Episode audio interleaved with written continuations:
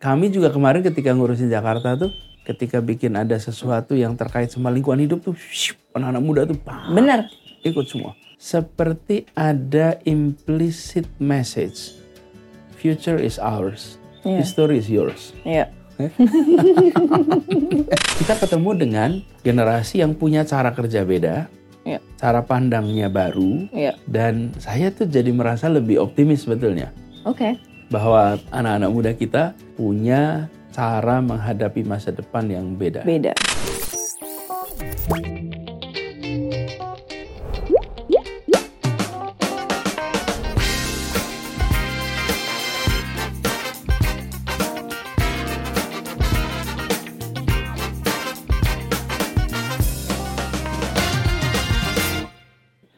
Tapi sal- tadi Bapak ngomong kan, memang anak muda sekarang tuh very progressive. Jadi ada yang ngomongin soal isu lingkungan. Um, sekarang anak-anak muda juga uh, super focus on education, pendidikan. Aku tahu Pak Anies kan um, orang yang sangat mempedulikan pendidikan ya Pak. Aku pengen tahu dari dulu tuh apa Pak yang membuat dari kecil Bapak udah tertarik dengan sekolah dan pendidikan Pak? Ya, kalau sekolah sih semua orang sih senang sekolah kan. Semua Aku enggak Pak, sekolah. jujur. kan harus sekolah kita. Iya. Gini, saya cerita dikit ya. Iya. Ini parenting nih. Oke Pak. Ini parenting. Dulu ketika saya masih kecil, saya agak nakal di sekolah. Nakal, bukan agak nakal, nakal. Nakal. Sering berantem. Sehingga ibu sering dipanggil ke sekolah. Oke. Oke. Dan ibu saya dosen. Oke, iya. Oke. Dosennya di IKIP. Oke. Terus SD-nya saya itu di bawahnya IKIP. Kalau sekarang namanya lab school. Iya. Lab school itu kan dulu bawahnya UN. Kalau di Jakarta, Iya. IKIP Jakarta. Kalau di Jogja, IKIP Jogja. Oke. Jadi guru-gurunya tuh banyak yang mahasiswanya beliau. Waduh, Oke. oke. Kebayang kan? Kebayang. Anak dosennya bermasalah, sering berantem. Jadi saya sering berantem dan eh, waktu itu idola saya, idolaku itu namanya Muhammad- Muhammad Ali. Oke. You know Muhammad Ali Iya, kan? tahu Pak. He's a boxer. Iya. So, jadi apa yang terjadi? Ya saya juga boxing terus kan. Oke. Kebayang kan? Kebayang. Nah, jadi karena itu sering dipanggil, kemudian di rumah juga di sekitar rumah saya sering nggak akur dengan teman-teman yang lain. Nah, ibu dan ayah itu punya punya tawaran ke saya. Anis, kalau mau naik sepeda, saya saya senang naik sepeda. Saya senang naik sepeda, senang ke mana-mana, tapi nggak boleh pergi jauh-jauh. Oke. Jadi hanya boleh di dalam kampung kita. Oke. Kalau dulu jalan gini, ada jalan aspal, ada jalan tanah. Iya. Oke. Saya cuma bolehnya jalan tanah, nggak boleh ke aspal. Ke aspal. Oke. Oke. Karena kalau aspal berarti kan jalan raya tuh, Iya, betul. nggak boleh. nah, terus ditawarin begini, boleh jalan aspal, boleh, asal perginya ke perpustakaan.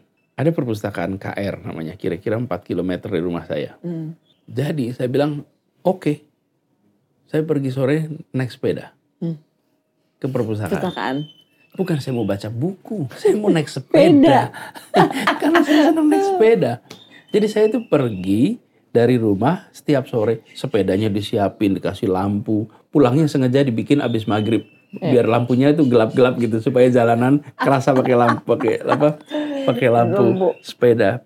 Nah, apa yang terjadi? Kemudian saya jadi suka baca buku. Oke. Saya jadi pinjam buku apa biografi, biografi, biografi segala macam biografi saya baca semua. Oke. Saya bolak-balik ke perpustakaan bawa buku, bawa buku. Padahal saya ke sana bukan karena mau baca buku. Iya. Saya ke sana itu karena mau naik sepeda. sepeda. Oke, side effectnya jadi senang baca. Baca. Tapi nggak diceramahin. Iya. Baca itu penting ya. Baca itu buka wawasan ya. Iya. Baca itu enggak, enggak diceramahin. Oke. Jadi eh, tekniknya tuh melingkar gitu Iya. di- ini anak nih berantem terus. Ini anak energinya agak lebih nih, nabrak kanan kiri, oke. Salurkan aja pakai sepeda. Dia setiap sepedaan bolak-balik ke perusahaan. Terus Toto saya jadi baca segala macam biografi, baca segala macam cerita saya yang segala macam buku saya pinjam. Namanya perpustakaan KR, perusahaan anak-anak. Nah dari situ kemudian saya jadi suka baca. Oke. Tapi suka bacanya itu bukan dipaksakan. Iya. Tapi karena ya karena itulah Iya, yang saya ceritain. Nah, saya kemudian lihat dan akhirnya saya suka baca. Kemudian ketika masa kuliah saya juga baca banyak gitu ya, diskusi macam-macam. saya melihat memang ada kepuasan tersendiri kalau habis habis baca, habis habis mengetahui sesuatu tuh ada ada internal pleasure. Pleasure, ya. Gimana jelasinnya ya Iya. seneng gitu. Ya. Nah sekolah juga waktu itu karena saya kepengen jadi dosen. Oh, jadi Bapak tuh cita-citanya pengen jadi dosen? Waktu itu ya, saya mau jadi dosen. Saya mau jadi dosen. Oh, Jadi karena itulah saya selesai kuliah sekolah eh, kuliah, kemudian saya dapat kesempatan untuk terusin ke Amerika eh, lewat Fulbright, Ya. S2, S3. Selesai itu saya mau pulang mengajar. Oh, gitu, Gitu backgroundnya. Terus waktu itu Bapak akhirnya menginisiasi gerakan Indonesia mengajar itu gimana tuh Pak? Nah, gini-gini ceritanya. Ini ada ada ceritanya nih Oke. soal Indonesia mengajar. Jadi ketika saya makin saya belajar, saya bilang saya ekonomi loh, Putri. Iya, Pak. Iya, Pak. saya ini ekonomi. Master saya juga masih ekonomi. Oke. Kemudian ketika PhD, saya baru ambil Political Economy and Development, Oke. Public Policy. Nah, pada waktu itu saya lihat negara-negara yang maju adalah negara yang invest di dalam pendidikan secara serius. Oke. Semua, you name it, semua. Apalagi di Asia. Hmm. Asia itu the tigers, Iya. itu yang disebut sebagai the tigers dulunya adalah negara-negara sama seperti kita semua Iya. tapi mereka pendidikannya diseriusin Hmm. jadi saya ke- merasa yakin bahwa kita harus invest serius di pendidikan Oke. bahkan di Jakarta aja sekarang ya. Putri kalau kita lihat nih siapa duduk di mana ditentukan dulu dididik apa naik mobil aja nggak usah jauh-jauh naik mobil yang duduk di kursi depan nyetir sama duduk di kursi belakang disetirin. Bedanya cuma pendidikan kok. Suku sama Betul. bahasa sama makanan sama latar belakang sama. Kalau ditanya dua generasi itu sama-sama di kampung. Iya. coba ditanya kakeknya sama kakek saya "Ah, itu sama-sama di kampung. Terus kenapa satu nyetirin satu disetirin? Datang ke restoran satu dilayani satu melayanin. Datang ke kantor satu melayani satu dilayani. Semua itu stratanya. Bedanya karena apa? Pendidikan. karena pendidikan terus kemudian mbak Adis itu kesempatan Iya. pendidikan penting tapi ada kesempatan, juga Kesempatan. Iya. nah jadi saya lihat republik ini kalau mau maju harus serius soal pendidikan Hmm. Nah, saya bukan pemerintah. Saya bukan pemerintah, saya warga biasa. Iya. Kalau nggak pemerintahan, what can you do? Satu, Hmm. usul ke pemerintah, itu satu. Iya. Yang kedua, kerjain sendiri. Gitu. nah, saya pilih kerjain sendiri. Oke. Jadi kemudian saya lihat apa masalahnya di Indonesia. Banyak masalahnya, banyak. Salah satunya di daerah-daerah yang sulit dijangkau, di sana kekurangan guru. Hmm. Sulit dijangkau dari mana? Dari perkotaan. Iya. Di sedang kekurangan guru. Oke. Apalagi guru yang baik. Betul. Oke, guru aja kurang, apalagi guru, Guru yang baik. baik. Betul. Jadi sekarang gimana caranya supaya guru yang baik mau di sana? Iya. Nah, waktu itu saya ngobrol kopi sore nih. Iya. Pas lagi ngobrol kopi sore itu, saya bilang we need to send best graduate Iya. to the most remote area of Indonesia. Betul. Untuk Terus mengajar. my counterpart tuh bilang, nggak mungkin mas, nggak mungkin. Best graduate nggak mau jadi guru. Best graduate nggak mau jadi guru. No, no, no, I think mau gitu.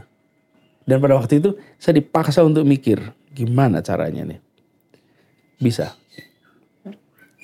Caranya nih, mereka mau ditempatkan di ujung.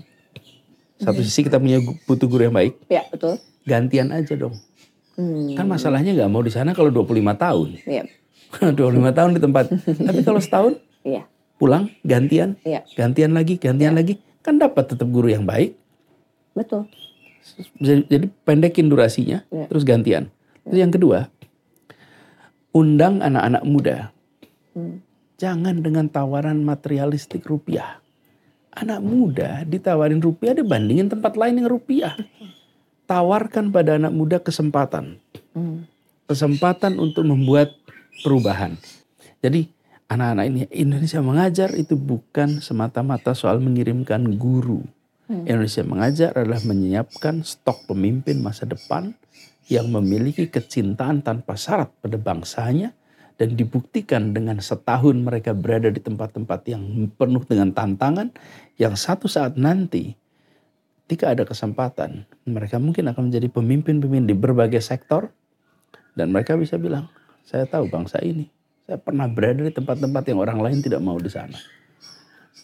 Jadi itu membuat pengalaman luar biasa Hmm. bagi anak-anak ini. Sekarang sudah ada sekitar 1.300 alumni. Yang mereka punya pengalaman yang Itu luar seperti itu. biasa banget sih. Itu 2010 kita mulai. Ya. Dan saya bersyukur sekali bahwa ibu-ibu kita masih melahirkan pejuang. Orang tua-orang tua kita masih mendidik pejuang. Buktinya ketika ada panggilan ini, berangkat tuh, Berangkat semua ya Pak. ya? berangkat. Itu ya Putri, kalau ada 15 ribu orang daftar, terus yang diambil cuma 70, gimana rasanya? Iya.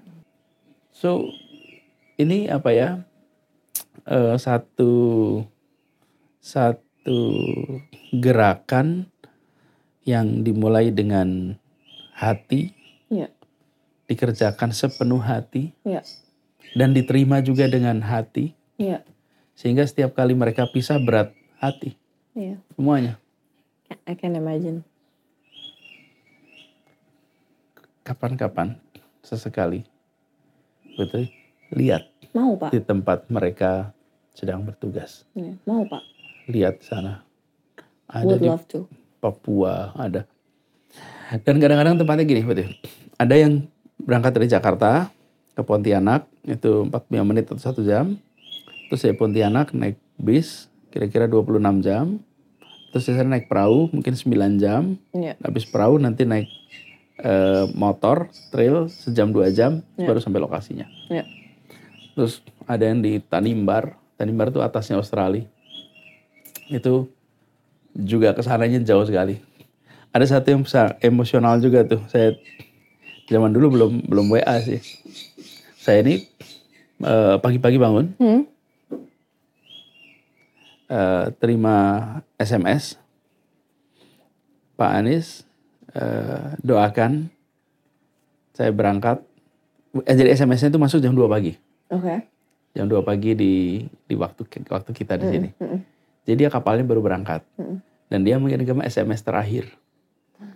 Oke. Kenapa SMS terakhir? Karena sesudah itu setahun dia nggak bisa kirim SMS. Dia di atasnya eh, Talaut, Sangihe Talaut Oke.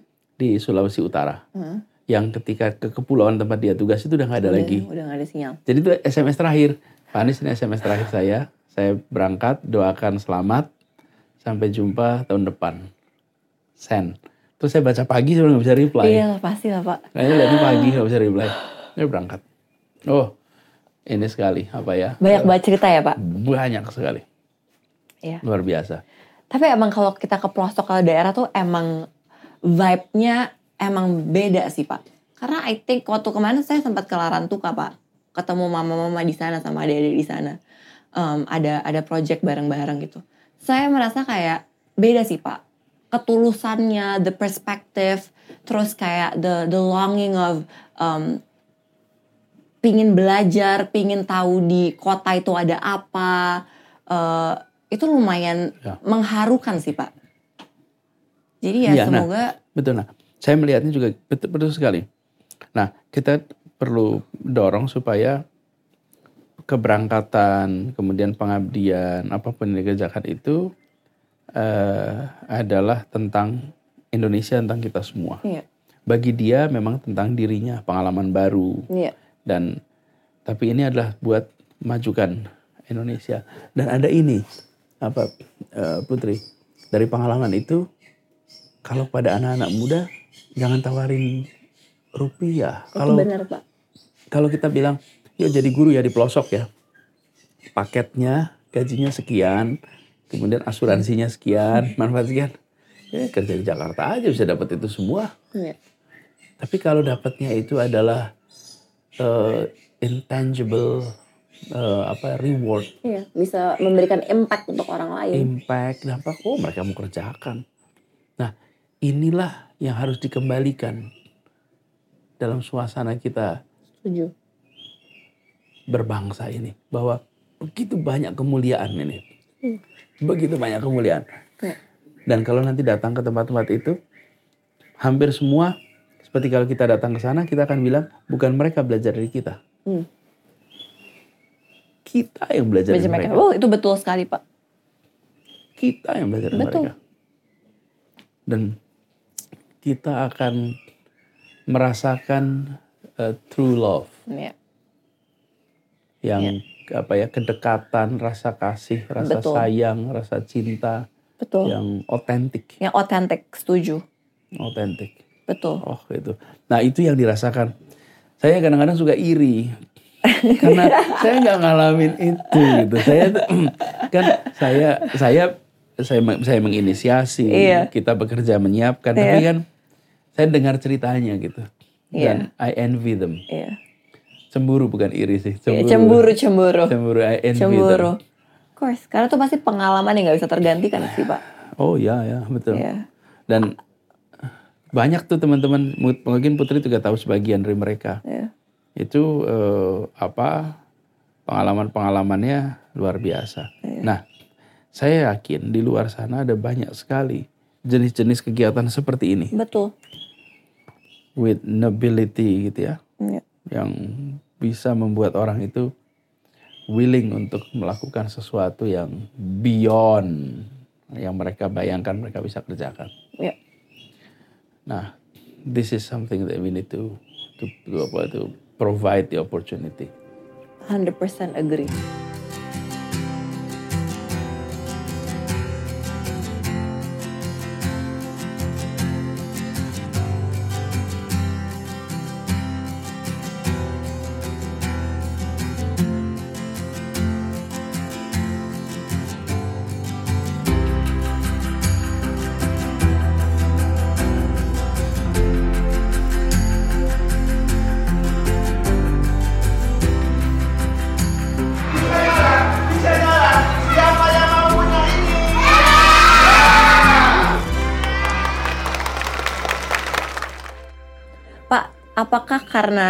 Ini kita agak balik sedikit ya Pak. Tadi kan Bapak udah ceritain banyak nih soal Indonesia mengajar. Terus Bapak juga cemburu sama ke, apa namanya sama teman-teman yang mendapat kesempatan yang sangat luar biasa gitu ya. Terus apa titik atau momen di mana Pak Anies tahu bahwa oh kayaknya to do more harus masuk nih ke nih Pak. Sebenarnya bukan bukan satu momen ya mungkin ya Putri ya. Tapi saya ini melihat eh gini, ketika saya mendapatkan kesempatan untuk bisa ikut di dalam pemerintahan, saya kerjakan. Oke, tapi kalau itu nggak ada, saya bikin sendiri juga gitu. Ya seperti Indonesia mengajar itu, ya saya kerjakan sendiri kita bukan hanya jurusan mengajar itu bukan hanya menjadi guru tuh ada kelas inspirasi ada macam-macam Iya. jadi Banyak saya melihatnya kalau ada kesempatan I'll do it through government nah kenapa di pemerintahan dan ini sesuatu yang saya rasakan juga Hmm. di pemerintahan itu yang dimiliki oleh pemerintahan yang tidak dimiliki di luar itu satu adalah authority Oke. dua resources untuk menjalankan authority Ya. jadi ketika kita bawa ide, saya punya ide, saya punya gagasan, saya punya punya cita-cita untuk bangsa kita. Ya. Kemudian ada kesempatan untuk mengerjakannya, maka itu bisa dieksekusi. Saya beri contoh nih. Saya ingin Jakarta menjadi kota yang lebih sehat, kota yang udaranya lebih bersih, Hmm. dan itu artinya mengurangi orang naik kendaraan bermotor Ya. menambah orang yang berjalan kaki, menambah yang pakai kendaraan umum, menambah yang naik sepeda. Saya bisa ngusulin, tapi ketika saya pegang tanda tangan, saya bisa bikin jalur sepeda, Betul. saya bisa bikin taman lebih banyak, Betul. kita bisa bikin. Jadi saya melihat masuknya di pemerintahan itu bukan semata-mata masuk pemerintahan, tapi karena kita punya ide, gagasan, rencana. Bila ada kesempatan, saya kerjakan lewat jalur pemerintahan. Oke. Bila kesempatan di pemerintahan tidak ada, ya saya kerjakan Sendiri. lewat sendiri. Ya. Jadi Oke. bukan seperti bahwa saya uh, harus berada di pemerintahan saja. Kalau ada kesempatannya, I will do it. Oke. Tapi kalau kesempatan itu nggak ada, saya kerjakan di Iya. yang lain. Pak, tapi banyak anak muda punya stigma di mana mengerjakan sendiri Hmm. itu pasti lebih lebih gampang daripada masuk pemerintahan. Hmm. Karena banyak lah ya Pak, birokrasi dan segala macamnya. Belum lagi timnya yang punya mindsetnya mungkin tidak progresif gitu. Itu gimana Pak? Bedanya pada skala. Oke, Skala. Kalau skalanya kecil dikerjakan sendiri doable. skala besar, Oke, begitu skalanya besar, not doable. susah, not doable. Memang itu harus harus kemudian bertarung tuh Iya, dengan segala macam ide, bener. tarik menarik. Iya. Jadi ada suasana yang yang apa kadang-kadang kita ah capek lah negosiasi, persuasi, Iya, betul. ya kan? Ya, tapi tapi magnitude-nya besar. Magnitude-nya besar. Atau kita bikin sendiri, bisa saya nih bikin sendiri, bikin pojok baca di kampung, pojok baca di kompleks, Iya. bikin atau berada di pemerintahan dan bisa langsung seribu tempat, Iya. bisa langsung 2000 tempat. Bayangkan, Iya. magnitude-nya beda. Pak, tapi waktu masuk ke pemerintahan sempat kayak shock gitu nggak dengan semua misalkan kebijakan, birokrasi gitu. eh gini, karena saya udah ngikutin dari awal ya, kan shock sih enggak, shock sih enggak, saya udah ngikutin dari awal kan. Karena banyak Jadi- kan Pak anak-anak muda yang masuk ke Oh, pemerintahan, iya, iya, iya, iya. shock semua. Ya, nah memang gini, kalau masuk pemerintahan, saya salut dengan anak muda yang milih berada di pemerintahan. Dan saya, I'm calling for duty. Kemarin waktu di Jakarta, saya panggil yuk anak-anak muda masuk di pemerintahan. Anak-anak muda berprestasi, punya idealisme, ada integritas. Come in please. Iya. We need you in government. We need you. Dan kami butuh. Indonesia butuh. Dan mereka-mereka yang masuk ke pemerintahan ini pasti akan ketemu tantangan. Iya, Di situlah namanya perjuangan. betul. Di situlah yang namanya usaha. Iya. Dan kalau kita kebentur-bentur, ketemu dengan atasan yang gak ada idealismenya, ketemu atasan yang super pragmatik, Iya. ketemu jadikan itu sebagai pelajaran. Iya. Kalau saya jadi pemimpin saya nggak mau seperti dia ya. Iya. Gitu dong. Iya, iya, Bukan kemudian mundur, betul. hadapin terus. Tapi tidak harus semua orang masuk pemerintahan. Hmm. Kalau ada yang lebih prefer di private sector, Ya, silahkan. go ahead. Iya. Titip aja apa pun yang kita kerjakan, apa pun yang kita kerjakan, bahwa ada sesuatu yang dikembalikan untuk Indonesia. Negara, setuju. Kembalikan untuk Indonesia. Bukan sumbangkan ya. Iya. Kembalikan. Kembalikan. Karena kalau sumbangkan itu yang punya kita. Bukan, kembalikan. Ada hal yang harus kita kembalikan buat Indonesia. Iya. Ya sih Pak, emang terbentur terbentur terbentuk ya Pak, butuh butuh em, proses. Pak tapi leadership style Bapak saat di pemerintahan itu seperti apa Pak? Kalau boleh dirumuskan ya, Iya, satu, me- nomor satu kan bagaimana keputusan apa pun itu bisa berkeadilan. Nomor satu tuh. oke. Oke. Ya. Kemudian ngandalkan pada ilmu pengetahuan. Oke. Pakai ilmu. Ah, sem- se- Semua urusan itu ada ilmunya. Iya. Dari mulai soal eh, nata apa eh, kampung itu ada ilmunya, sampai nata branding itu ada ilmunya. Ya. Semuanya ada ilmunya. Gunakan ilmu pengetahuan. Kemudian yang ketiga eh, egaliter. Hmm. supaya mau men- mau mendengar, mau me- me- apa dapat masukan, Ya. dapat itu se- kesetaraan itu penting sekali. Iya. Tetap di pemerintahan itu ada hierarki, Iya. ada atasan, ada bawahan. Iya. Tapi iklim yang harus dibangun itu iklim perasaan kesetaraan. Iya. Bahwa di ujung masih ada yang tanggung jawab masing-masing. Iya. Tapi keterbukaan, dialog, diskusi itu dibuka. Kemudian tempatkan kepentingan umum, kepentingan publik itu sebagai lebih atas daripada peraturan saja. Oke. Karena kadang-kadang kita jalanin peraturan belum tentu memberikan keuntungan pada Publik, publik. ya. Ya, gitu. Nah, itu sih kira-kira prinsipnya. Dan eh, kata kunci yang kita sering pakai namanya kolaborasi. Betul. Sangat penting. kolaborasi. Saya dari awal bilang jangan berpretensi seakan-akan yang paling tahu atas semua solusi. Iya. Jangan membayangkan bahwa kami sebagai pemberi jawaban atas semua masalah. Iya. Jadi bagian saya ini bertanya. Hmm. Bertanya yang mikro. Hmm. Bertanya kepada siapa saja. Hmm. Nanti itu nanti akan muncul jawabannya. Iya. Dan dengan kolaborasi itu kami undang tuh untuk bantu kita Betul. yang dimiliki pemerintah, authority, Iya. fiskal. Iya. Yang dimiliki teman-teman yang lain, kreativitas, Betul. inovasi, Betul. network. Bayangkan ketika dikombin, wih powerful. Setuju. Dan itu pendekatan kemarin Benar. adalah kolaborasi, Karena emang udah nggak bisa sendiri pak. nggak bisa. Dan jangan takut untuk tanya, jangan takut untuk bilang, I need your advice, iya. I need your help. Iya. Yes, Iya. gitu. betul.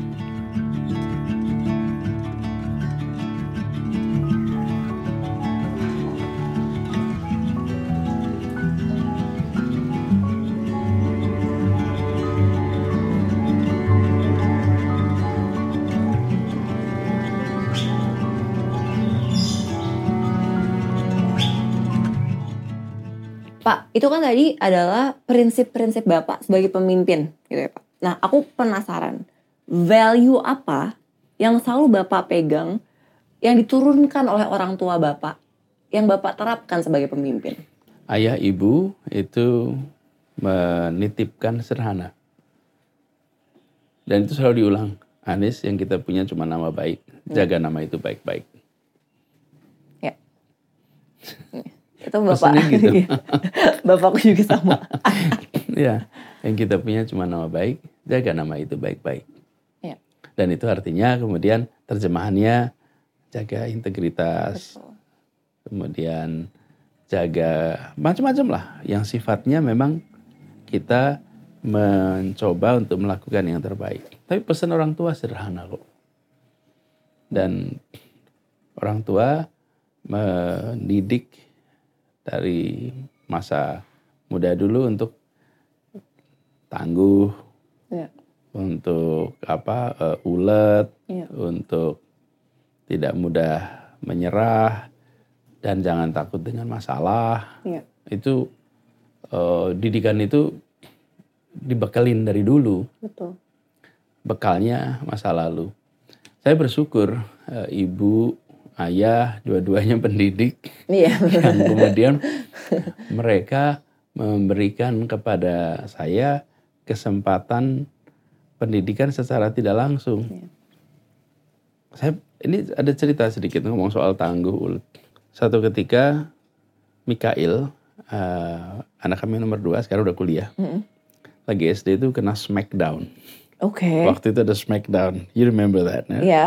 Terus Pak? Rumah sakit ini masuk rumah sakit. Oke. saya ditelepon sama Ferry di sini Mikael masuk rumah sakit ada sama anak-anak sama tempat teman-teman sekelasnya Smackdown so there we go masuk rumah sakit jadi terus bawa pulang sih oke okay, oke tapi pas satu saya sampai rumah tante saya itu cerita Anis dulu waktu Anis masih kecil sering begitu nih saya nggak ingat Oke. Oke, saya nggak ingat. Terus tante saya cerita.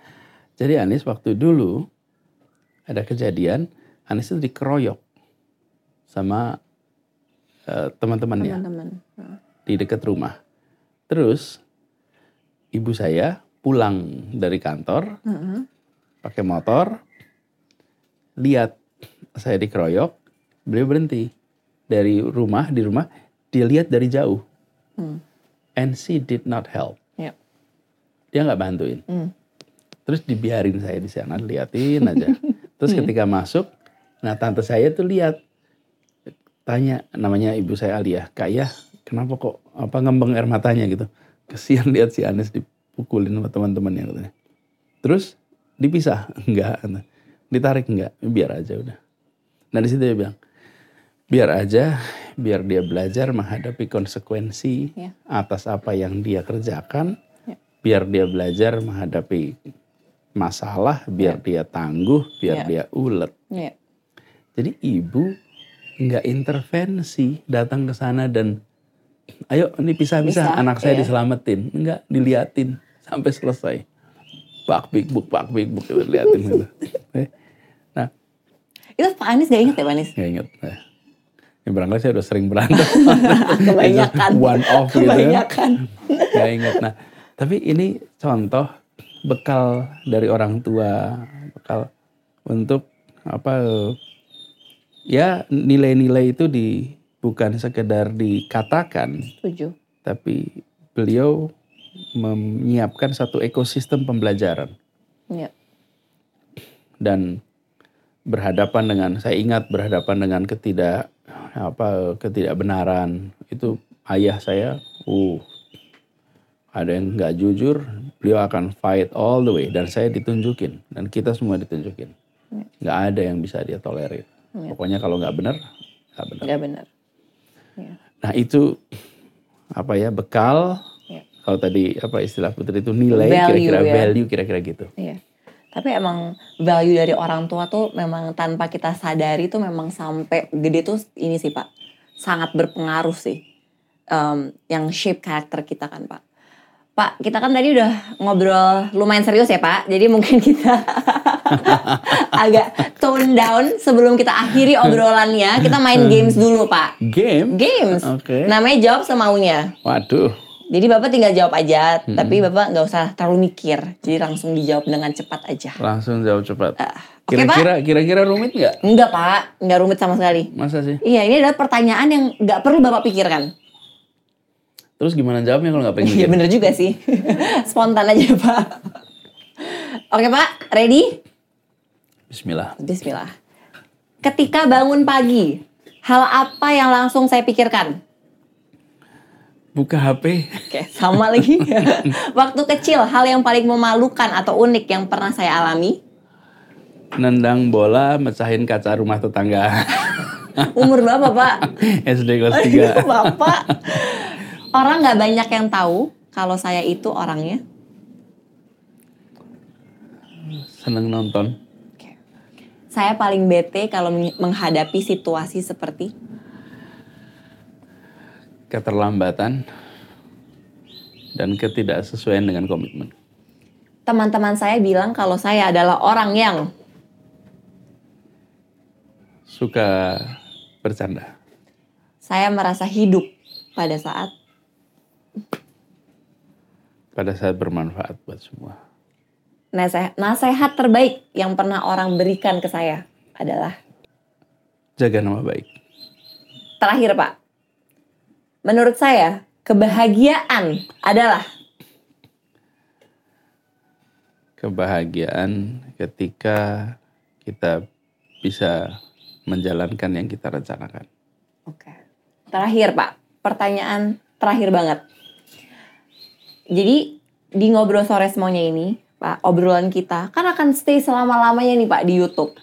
Akan ada selama-lamanya di platform kita di Sexo Media.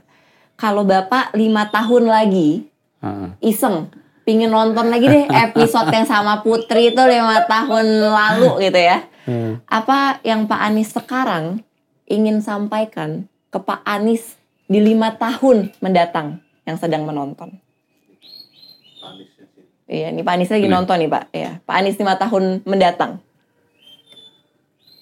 Jadi saya ngomong pada diri saya lima tahun yang betul akan Pak. datang. Betul Pak. Lagi nonton ceritanya. Teruslah menjaga pesan yang dititipkan oleh orang tua dan eh, teruslah membawa semangat seperti ketika memulai perjalanan di masa awal masa muda dulu. Itu. kira.